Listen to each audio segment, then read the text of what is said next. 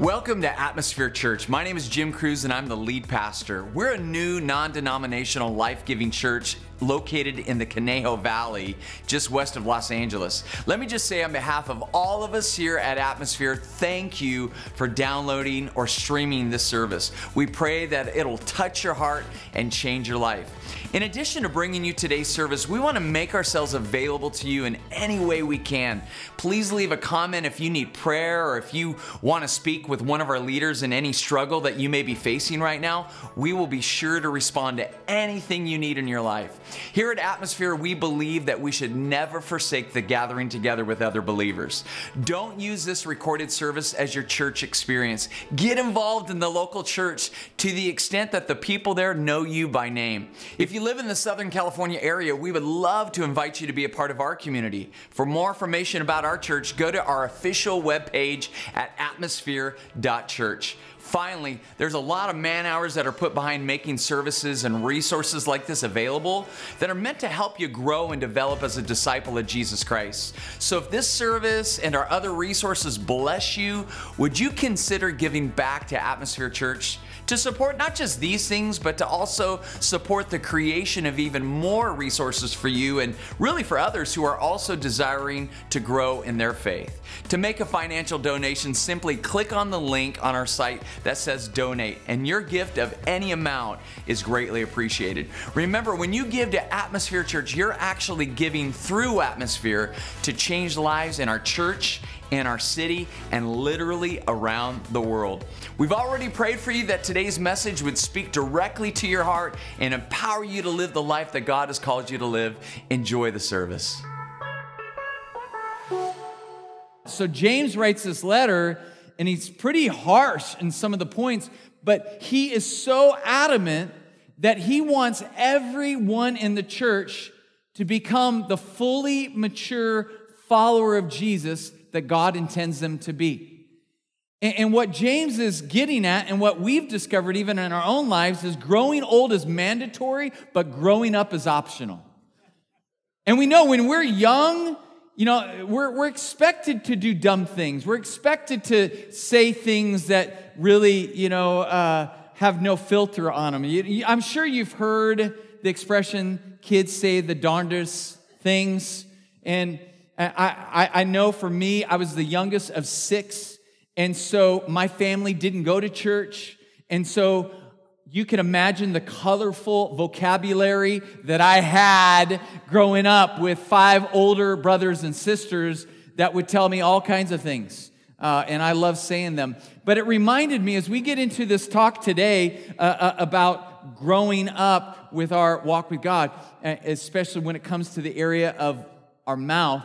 I don't know how many of you have ever said something maybe growing up and you didn't have that filter on and mom and dad caught you and you got the bar of soap in your mouth. Did anybody ever live their childhood? All right. So it reminded me of one of the scenes from my favorite movies. And so you're welcome. Watch this. It was the first time that it had been suggested that I go help my father with anything. What are you doing here?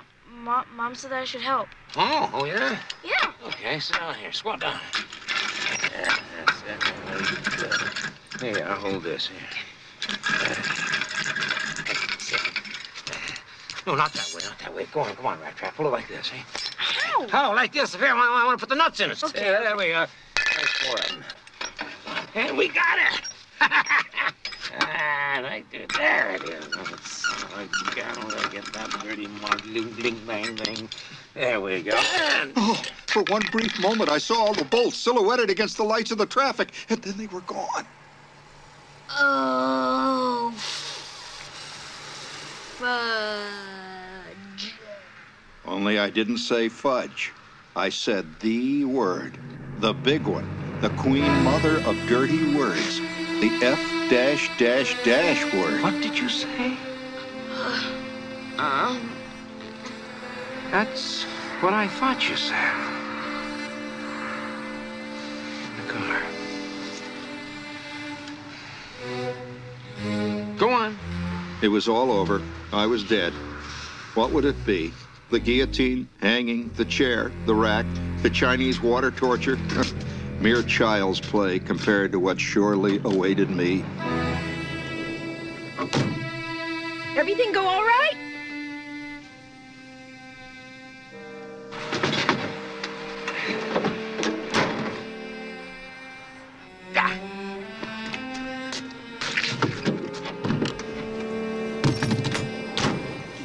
Eight minutes. You know what your son just said? No, what? I'll tell you what he said. Ready? Sophie! Over the years, I got to be quite a connoisseur of soap. My personal preference is for Lux, but I found Palmolive had a nice, piquant after dinner flavor, heady, but with just a touch of mellow smoothness. Lifebuoy, on the other hand, I don't know how many of you can still taste the soapy taste in your mouth. I, I can't. Our, ours was ivory.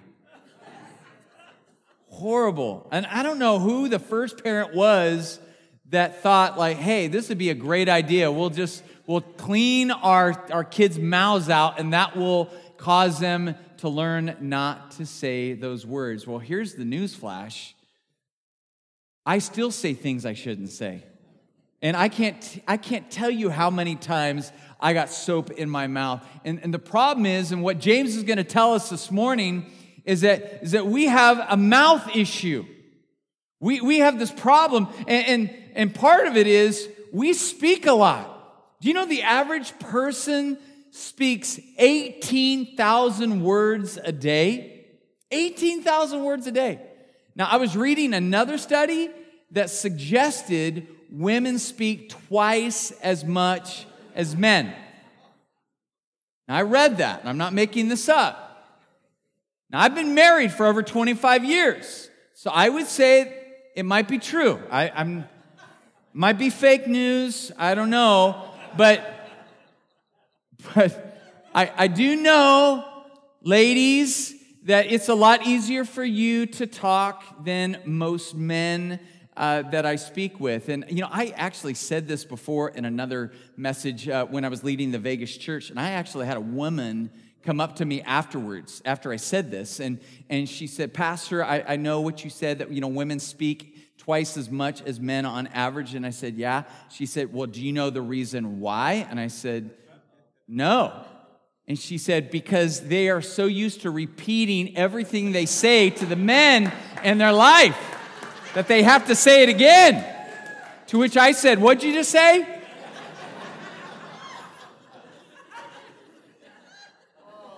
It's true. But if you, if you do the math out on this average, that's 126,000 words in a week. That's over a half a million words in a month. And in one year, that's 6.5 million words. That's enough to fill 66 800 page novels each and every year.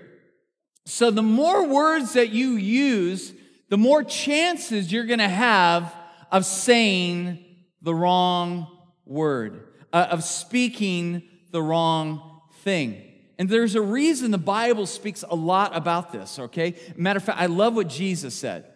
Because, you know, back in his time when he was doing his ministry, there was a lot of emphasis put on religious practices.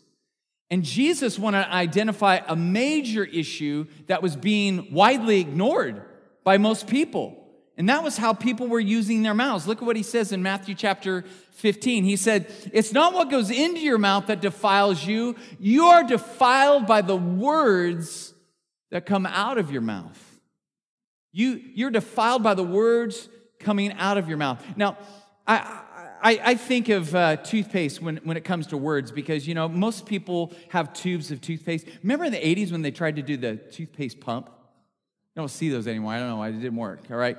But, but just think about most people, right? You, you have your tube of toothpaste. I don't know if you put the cap on afterwards or not. How many are just, you just leave it like on the sink, just like, blah, right? That's our family. But, but I, I started thinking about this toothpaste because this is a lot like words. So once the words kind of leave your mouth, I, I don't know how many of you have ever said something and you just tried to backtrack.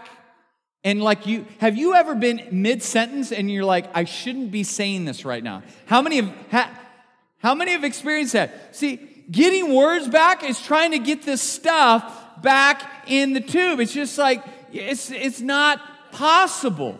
You're, you're not going to do it because once those words are out there, man, there, it's, it's a done deal. Now, James, in his letter to the church, he's saying, We have an issue here.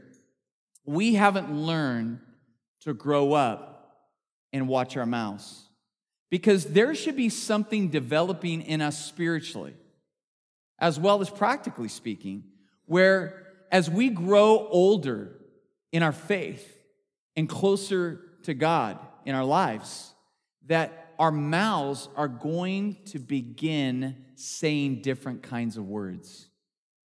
You're going to see that there is another level of filtering that, that comes your way. Not to say you're perfect. Matter of fact, James chapter 3 is kind of dedicated to this idea. And we're not going to read the whole chapter, but it kind of starts off by saying, hey, if you're a teacher, man, you're, you're going to be judged on a whole nother level because of your responsibility that, that you're using these words and, and, you're influencing the direction that people's lives are going. So you're going to be held to a higher standard than other people. But, but it goes on to say that you're going to stumble. And, and I like that because no matter how close you are to God, and no matter how maybe uh, uh, experienced you are with filtering your talk, you're going to have a moment in your day or maybe your week or even your year where you're going to say something that you know you shouldn't have said. And it, it, might be something in anger, it might be something via slander. It might be something kind of gossipy about somebody else, but we can use our mouths in a variety of different ways that God says, hey, that's not good for you, and that's not good for my kingdom. And so we need to put some attention on our mouths today. We need to look at this because if we're going to be fully mature people of God, then we have to look at this idea of our mouths and how we're using them. And I'm going to go over a lot of scriptures. And what's great about the Bible is that it talks a lot about our mouths, especially the book of Proverbs. There's a lot of verses in the book of Proverbs, which is interesting because that was written primarily by Solomon, who was the wisest man to live besides Jesus on the face of this earth. So Jesus was wisdom, and Solomon was a man of wisdom, and he spends more time talking about how we use our mouths probably than any other idea that he talks about. But let's go into James chapter 3, a few verses just to kind of tee this up. It says, now, if we put the bits into the horse's mouth so that they will obey us, we direct their entire body as well. Look at the ships also. Though they are so great and are driven by strong winds, are still directed by a very small rudder wherever the inclination of the pilot desires. Verse 5. So also the tongue is a small part of the body, and yet it boasts of great things. See how great a forest is set aflame by such a small fire, and the tongue is a fire, the very world of iniquity. The tongue is set among our members as that which defiles the entire body and sets on fire the course of our life and is set on fire by hell itself.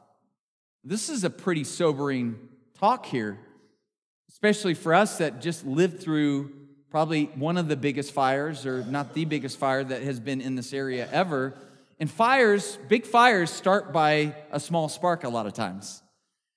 And I like that there's three analogies in chapter three that kind of give us the idea of the power of our tongue. The first one, it says, hey, it's like a bit in a horse's mouth, that that that our speech, our words are able to direct us and direct our life into a particular direction.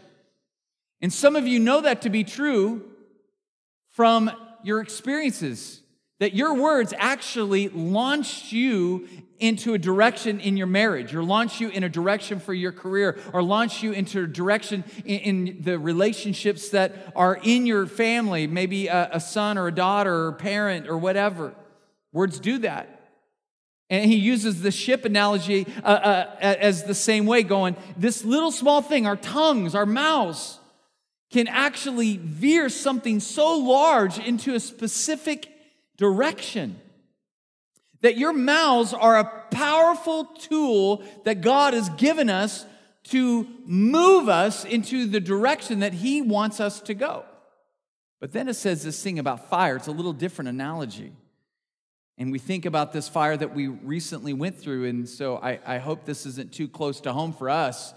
But I was reading uh, a, a few weeks ago, matter of fact, that there was a man and his wife that wanted to do a gender reveal in Arizona. You guys might have heard the story. And so they're in Arizona and they wanted to do this gender reveal. He is a Border Patrol agent. He likes rifles. And so he put this target out on this hillside and he was going to shoot the target with his wife and they were going to reveal whether they were having a boy or a girl. See, what's wrong with our culture is we're always trying to outdo each other. So, like, just like showing somebody your ultrasound picture is not enough anymore. Now we're, now we have to blow things up. So they, they put this target out there, they put this like dynamite stuff in there and they shot it and a big plume of blue smoke came out. They're having a boy. But what they didn't account for are the flames that followed the blue smoke lit the whole hillside on fire, causing $8 million, true story, of damage, burning over 47,000 acres of Arizona forest. That is one expensive birth announcement right there, man. But think about that. What James is saying, our words have incredible power behind them. That it is able to light something and set something ablaze to where it can cause major devastation against your life and possibly the lives of all kinds of people around your life. Um, I, I, like what Proverb 15, verse 1 says. It, it says, a gentle answer turns away wrath, but a harsh word stirs up anger. So, with our words, we can just completely infuse a forest fire, or we could defuse it and, cause something to be extinguished before it gets going. Have you ever been in the middle of a conversation and you know you can insert a word and you know that it is going to set it on fire. It, you know that you it is just going to start burning all kinds of stuff. But you also know that in that moment you can use a word that can completely snuff out any kind of spark that's going on. Have you ever been in these conversations? And sometimes the anger gets the best of you, and you're like, I'm gonna pour some gasoline on that one. Um, and it happens to all of us. But I tell you that our words are powerful. And James is, is trying to bring us into this idea because he says, as people of God, it is so important we get this right. And, and I think he's remembering another proverb that you might have heard before. And this one is even more important for us to hear than the last one. That's Proverbs 18. It says, Death and life are in the power of the tongue, and those who love it will eat its fruit. Death and life are in the power of the tongue. So you've, you've heard of that saying, and I know I heard it when I was growing up that sticks and stones may break my bones, but names will never hurt me. And that is just false. And the reason I know that is false is because I'm in my 40s. But I remember clearly things that were said to me as a little boy that were negative in nature that just had sticking power. I, have counseled countless men and women that have walked as an adult with chips on their shoulder because of what mom and dad said to them and spoke over them when they were three years old. And in our culture and in our society, I mean, I, was thinking of as an example of, of how words can bring death and life. And I was looking for a specific example, but let me, let me tell you, there's hundreds and hundreds of examples over just the last couple of years where words that people used, words that people texted or tweeted or whatever, had devastating consequences where, where young people actually took their lives.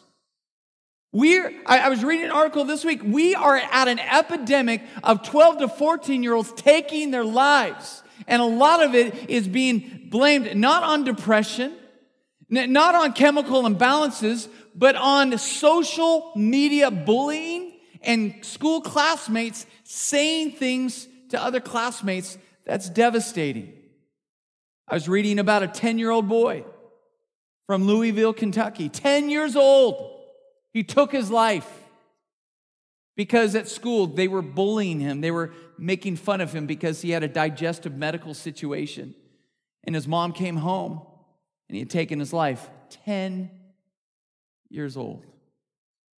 My friends, there's life and death in the power of the tongue. And the words, unfortunately, that people are speaking, it's sad and it's unfortunate, but we have so much death being spoken over people. But James is saying, hey, that's the world. The world is going to be the world, but the church needs to be the church. The church needs to be the life giving force of this world. The church needs to stand up and speak words of life, that speak words that build people up and not tear people down. The church needs to be a, a voice so that we can stand out and we can stand up to all of this craziness that's going on and, and have people be able to walk in here and say, wow, that was a breath of fresh air. That was such a life giving experience of what that man or what that woman said to me. That's the kind of church we need to be. This is what James says in James chapter 1, reversing it here and going to the first chapter. Remember, this is a letter. So, this chapter 3 is not the only part of this letter that he's addressing the issue going on with our mouths. He said, Do any of you think you are religious? If you do not control your tongue, your religion is worthless and you deceive yourself. So, in other words, he says, you can come to church every Sunday, you could raise your hands and worship, but if you leave this place and you spend your entire time tearing people up and, and, and just word vomiting on all kinds of people, he says, your religion is worthless. Your time at church is worthless. You raising your hands in worship is worthless. You, you've got to pay attention and say, God, help me control my mouth. Now, I love this because I believe the Bible's given us a plan. The Bible tells us how we can have more control over our mouths and the words that we are using in our lives. And if, and if you uh, uh, want to take notes, I've just I have these three PowerPoints I like to call them. Write these down because I believe if we all do these, I'm not saying we're going to be perfect people, but I'm going to I'm going to go out on a limb here and say that your words are going to be so different than they have been. If you really take heart these things that we talk about right now. Number 1, first thing we want to talk about is check your heart. Check your heart because see Jesus told us that the heart and our words are connected together. In Luke chapter 6, we read about this. He says, For each tree is known by its own fruit, for men do not gather figs from thorns, nor do they pick grapes from a briar bush. The good man out of the good treasure of his heart brings forth what is good, and the evil man out of the evil treasure brings forth what is evil, for his mouth speaks from that which fills his heart. So Jesus is saying that it's not necessarily a mouth control problem as much as it is a heart problem. That, that if we start kind of taking a, a closer look at the things we're allowing into our hearts, it, it may kind of help us with the words that we're using and the things that we're saying, because as we fill our hearts more with Jesus, Jesus is going to be filling more of our words. Now, there's a, there's a scripture that I was told years, for years and years and years, and I still believe this, but I, I use this as a premise for whether somebody's saved or not. And so after a service or after, you know, I would talk to somebody, I said, you know, the Bible says that if you believe with your heart that Jesus died for your sins and you confess it with your mouth that he's your Lord, then you're saved. And, and that passage is found in Romans chapter 10, verses 9 and 10, that if you confess with your mouth Jesus is Lord and believe in your heart that God raised him from the dead, you will be saved. For with the heart a person believes, resulting in righteousness, and with the mouth he confesses, resulting in salvation. See, a lot of times we look at that and say, okay, I just got to confess Jesus is Lord. But really, I believe what Paul is saying here is that when you are really believing with your heart that Jesus is the Son of God and that He resurrected from the dead to fill your life with the resurrection power to walk in heavenly miracles and breakthroughs for your life, then your mouth is going to reflect that.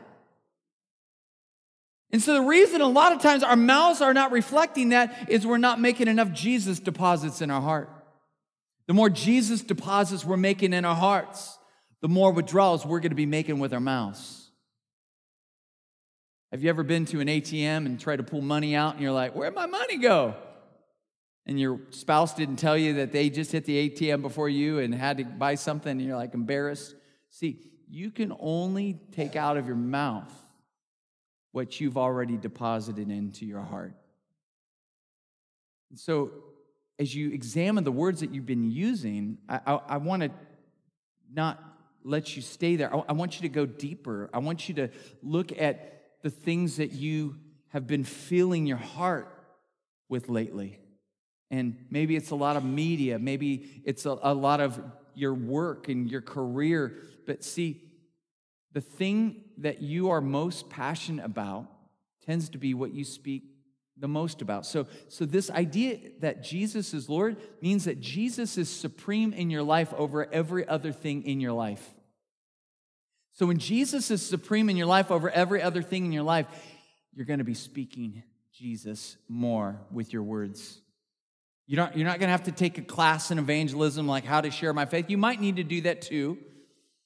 But evangelism isn't just about how you have somebody accept Jesus to be their Savior. Evangelism is how you speak Jesus into people's lives that are hurting, that are despondent, and that don't know what to do in their life crisis. And you're saying, I know, and it's Jesus, and let me introduce him to you, and let me tell you what Jesus is doing for my life. But that stuff comes out naturally when that is what your heart has been filled with.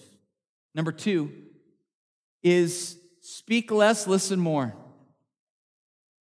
There's a reason God gave you two ears and one mouth. He wants you to do twice as much listening that He does you talking.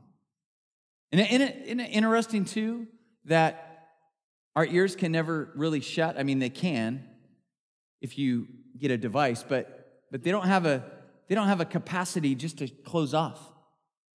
But our mouths do. So to me, it's, it's in how God created us. He wants us listening. And most of us, when we're in conversations with people, we're so busy trying to figure out what we're going to say in response to what they're saying, we're not even listening to people anymore.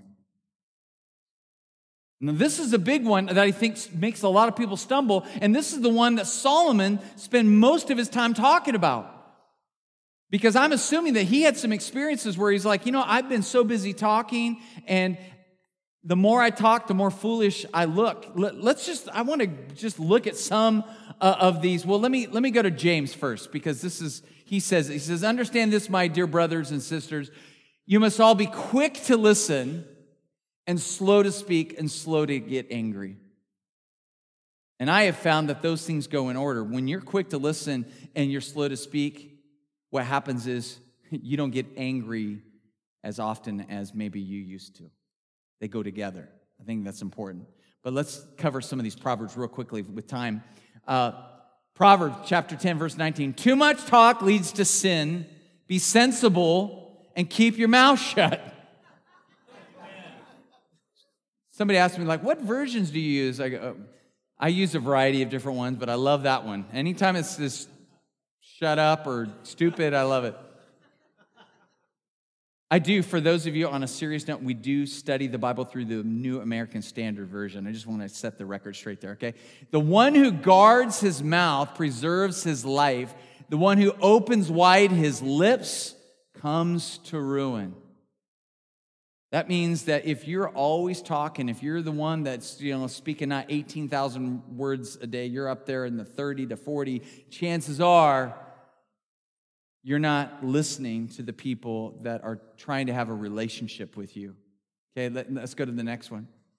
Even fools are thought wise when they keep silent. With their mouths shut, they seem intelligent.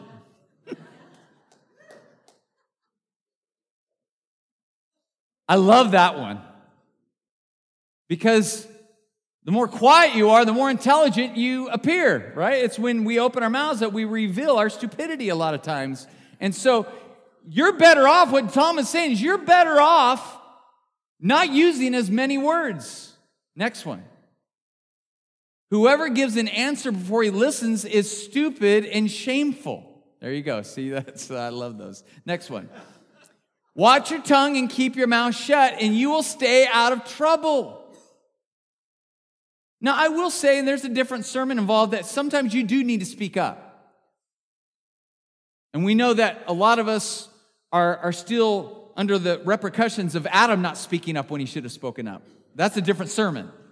But, but I will say that our words get us in trouble when God's saying, I will give you the wisdom to know how to respond to a situation if you just take more time to listen to what's really being said instead of rushing to say something. Now, when, when I'm talking about our mouths, we need in our culture to also recognize that when we type something out on Facebook, when, when we post something on Twitter, this is equivalent to using our words. So, so this isn't just limited to conversation here. This is all platforms of how you speak and communicate to other people. And, and I have seen so many people read an article on the internet and just go off and just like say things and i'm just like man if you would have just waited and and that thing would have been exposed and and what I love seeing, especially within the church, is some bizarre article gets released and Christians start sharing it. And somebody goes on there and says, Read Snopes, and that thing that you're posting and reposting and getting angry about is not even true. So if you if you read something suspicious online, go to Snopes. Uh, there's a website, and a lot of times it will reveal whether or not it's legitimate. But I've just realized through experience that I don't need to necessarily always have my opinion read and understood by all of my friends. I just don't need to. There's some things that we need to speak up for and speak out more about, but there's some things that just, I call it sideways energy. Like you, you put a response on social media and then you're watching for somebody to respond to what you put. You're like, that sounded so good. and somebody responds and says, that, I don't agree with you. Oh, yeah, why don't you agree with me, man? And then pretty soon, another person's like, I agree with Pastor Jim. I think this, is. And then this really happened to me. I think I've told you this story. I, I posted something on an opposing view from this other preacher that was calling other guys out, and I just thought it was re- really rude. And so I put this guy on blast for putting all these other guys on blast. Well, that was not a good idea because I realize in my friend group, I have a very diverse group of people that some of these people loved this guy and other people agreed with me. And so it, it started this like Facebook war and, and this little dialogue. And, and pretty soon, this I was reading the thread. I stayed away. I like threw it out there and I stood there and my friends started yelling at each other. And I'm like, ah, oh, what did I do? And, but then I, I finally had to get back involved when I had one friend telling another friend, I bet you wouldn't say that to my face. Let's meet at the park at three o'clock. I'm like, oh my goodness. Like, I have some friends that are unbelievers that are reading this, and they're probably going, and that's why you want to invite me to church? So I deleted that and I learned a lesson. You know what? Even though I have an opinion, there's sometimes you should just probably keep your opinion to yourself or to your close friend and not put it on a public platform like social media. Because while you're busy battling all of these different opinions out there, there are people that God is sending into your life, and you're so fixed on your phone trying to respond to that person, you miss the opportunity of loving on the person that God put right in front of your face. Come on, somebody, that, that needs to be preached. Get your faces out of the phones. We might see a lot more miracles and breakthroughs coming from our life. Thirdly, and I, I'm, I'm getting short on time here, thirdly, is build others up. So we checked our heart, we're listening more, speaking less, and, and here's the third one is we're building others up. This is biblical. This is what you've been called to do as a follower of Jesus. You're called to find people that are hurting. And here's a news flash everybody's hurting. There's not one person in this room or outside of this room that is in a position where they have tapped out of encouraging words for their life. Everybody could use one more encouraging word for their life. Am I, am I right? Ephesians chapter 4, verse 29. This is a good one. Paul chimes in on the idea of our words. He says, Don't use harmful words, but only helpful words, the kind that build up and provide what is needed, so that what you say will do good to those who hear you. He writes to the Thessalonian church and he says this He says, So encourage each other and build each other up, just as you also are already doing. There, there is a place in the church that God is wanting to use you to help build somebody else up that He sent your way.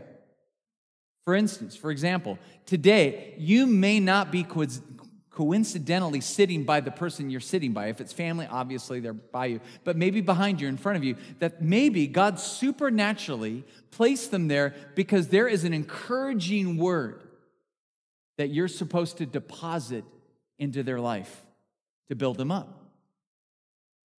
I take this very seriously. Matter of fact, I don't do New Year's resolutions very often, but this year I just I felt something in my gut. I was like, now there's something I really want to add to the new year. It's kind of like we hit the reset button. And, and that was I want to take every day five people and I just want to encourage them. And it's not difficult to encourage somebody. You don't need a theological degree to tell somebody that they're awesome and that you're thinking about them and that you're praying for them and, and, that you're in their corner or that God has a word for them and give them a verse or send them a, you know, a, a, podcast or a Jesus um, a calling example. Everybody in this room has the capacity to be able to do this, but we have to be intentional to set the time aside to be able to do it. But here's what I've found when I live like this that God actually uses my encouragement and my words to other people when I'm building them up to actually build myself up. That there is depression and discouragement in your life because God wants to use you to encourage other people, and He wants to use your encouragement and your words to build people up as a fuse to ignite joy in your own lives.